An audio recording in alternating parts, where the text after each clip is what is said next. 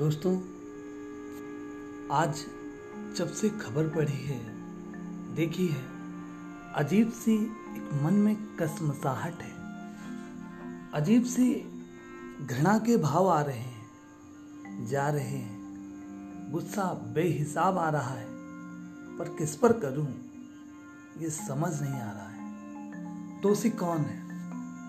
ये प्रश्न यक्ष प्रश्न की तरह सामने खड़ा हुआ है, जिसका सही जवाब नहीं सोच रहा।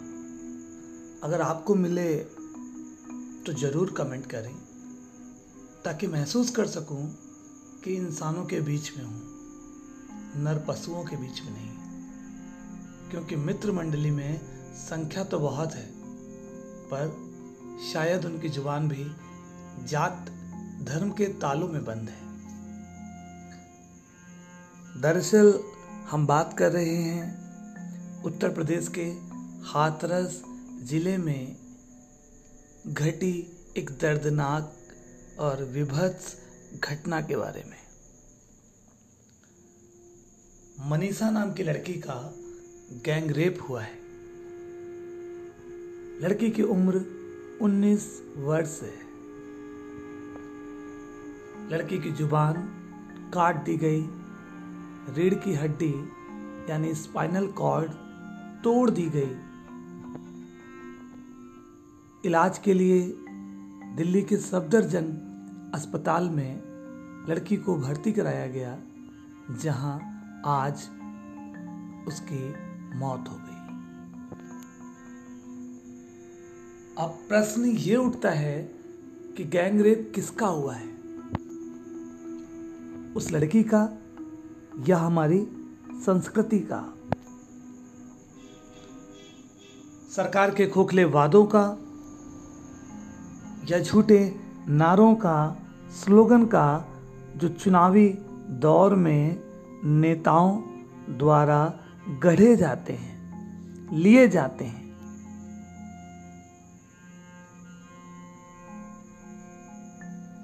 बेटी बचाओ, बेटी पढ़ाओ समझ नहीं आता कि बेटी को बचाना किससे है। सरकार हमें आगाह कर रही है या चेतावनी दे रही है।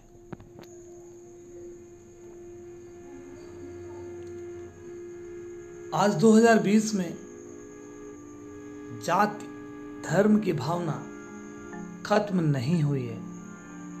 हम सबके मस्तिष्क में प्राचीन काल से लेकर आज भी ऊंच नीच के भाव भरे हुए हैं। सरकार ने भी इन भावों को कम करने में कोई प्रयास नहीं किया, बल्कि इनको बढ़ाती गई। तभी तो अलग अलग जातियाँ अलग अलग धर्म अलग अलग रंग, भाषा के आधार पर लोगों को बांट दिया गया है। लोगों को लुभावने ऑफ़र दिए गए हैं, जिससे वो सरकार के द्वारा किए गए कामों की सराहना करें, ना कि विरोध करें।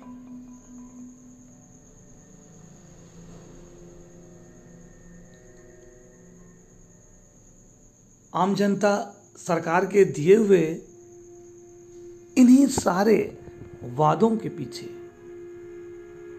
लाल टपकाते हुए घूमती रहती है और सच्चाई से मुँह मोड़े रहती है। समझ नहीं आता ज़ुबान उस लड़की की कटी है या फिर समाज में रह रहे हर उस सामाजिक प्राणी की जो अपने आप को सामाजिक समझता है। लड़की की ज़ुबान अपराधियों ने सिर्फ़ इसलिए काट दी ताकि वो उनके नाम न बोल सके। और हम सब जो हमेशा खामोश रहने में ही अपनी भलाई समझते हैं तो क्या ज़ुबान हम लोगों की भी कट चुकी है? हम ये सोचकर चुप हो जाते हैं कि कौन सा हमारे घर में हुआ है। छोड़ो, जाने दो, क्या करना है?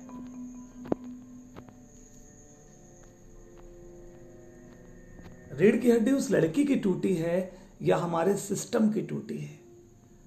हमारे और आपके स्पाइनल कॉर्ड पर चोट की गई है। इसका दर्द हमें अभी महसूस नहीं हो रहा है। हम इंतज़ार में हैं कि हमारे साथ जब ऐसा होगा। या वाकई हम इतने लाचार हो चुके हैं कि हम सीधे खड़े होकर विरोध नहीं कर सकते ऐसी घटनाओं का। दोस्तों, आपको याद होगा, कुछ समय पहले दिल्ली में एक निर्भया कांड हुआ था। बस में सवार एक लड़की का कई लोगों ने मिलकर गैंग रेप किया और अंत में बुरी तरह से उसकी हत्या कर दी। क्या हम ऐसे शर्मनाक घटनाओं में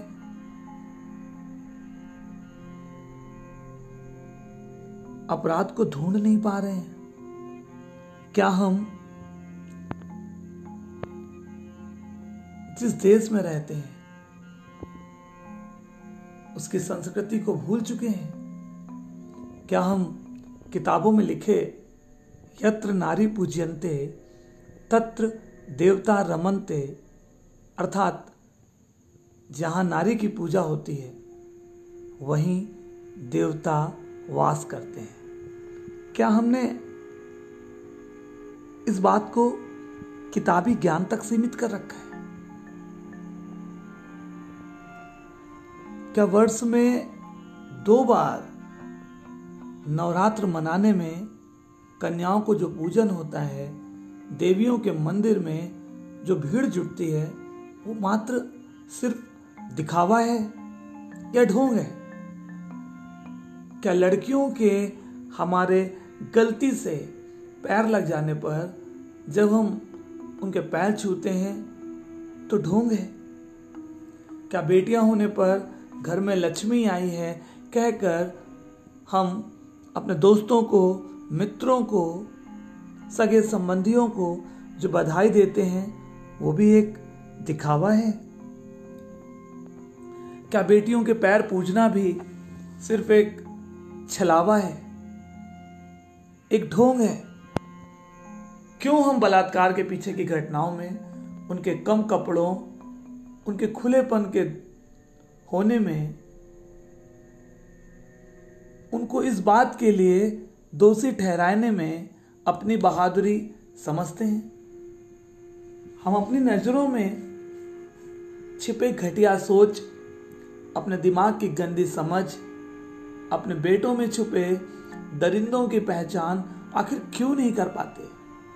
क्यों ऐसी घटनाओं में माँ, बहन, अपने बेटों भाइयों का पक्ष लेते नज़र आती हैं। क्यों मीडिया और हम केवल महिलाओं में छिपे ऐप की तलाश में लगे रहते हैं? और समाज में माँ बहन की गालियों में क्यों नारी के नाम पर ही गाली बनाई जाती है, गाली दी जाती है? क्यों केवल महिलाओं के निजी अंग पर प्रहार किया जाता है, जबकि हम सबका जन्म उसी अंग से हुआ है? हम कब तक सरकार, पुलिस, कानून को दोषी ठहराते रहेंगे? हम कब समझेंगे कि इस तरह के अपराध में हम सब बराबर के दोषी हैं? कभी अपने लड़कों की गलतियों पर पर्दा डालकर, कभी अपनी लड़कियों को ज़्यादा छूट देकर तो कभी ये सोचकर कि आखिर हम कर भी क्या लेंगे? हम कैसे लोकतंत्र में हैं? जहाँ अपनी आवाज़ उठाने से हमें डर लगता है। कैसे देश में हैं जहाँ अकेले जाने में डर लगता है? कैसे धर्म का पालन कर रहे हैं जिसकी लिखी गई बातें मानने में शर्म आती है? हम इंसानियत को समझते भी हैं क्या सिर्फ़ अपनी धुन, अपने काम, अपने अंधी दौड़ में दौड़े जा रहे हैं, जिसका अंत एक गहरी काली खाई है, जहाँ पहुँचने के बाद वापस लौटने का कोई रास्ता नहीं। अंत में दोस्तों, एक आखिरी बात, ये जो डॉटर्स डे मनाने का चलन शुरू हुआ है, उसको बंद कर दो।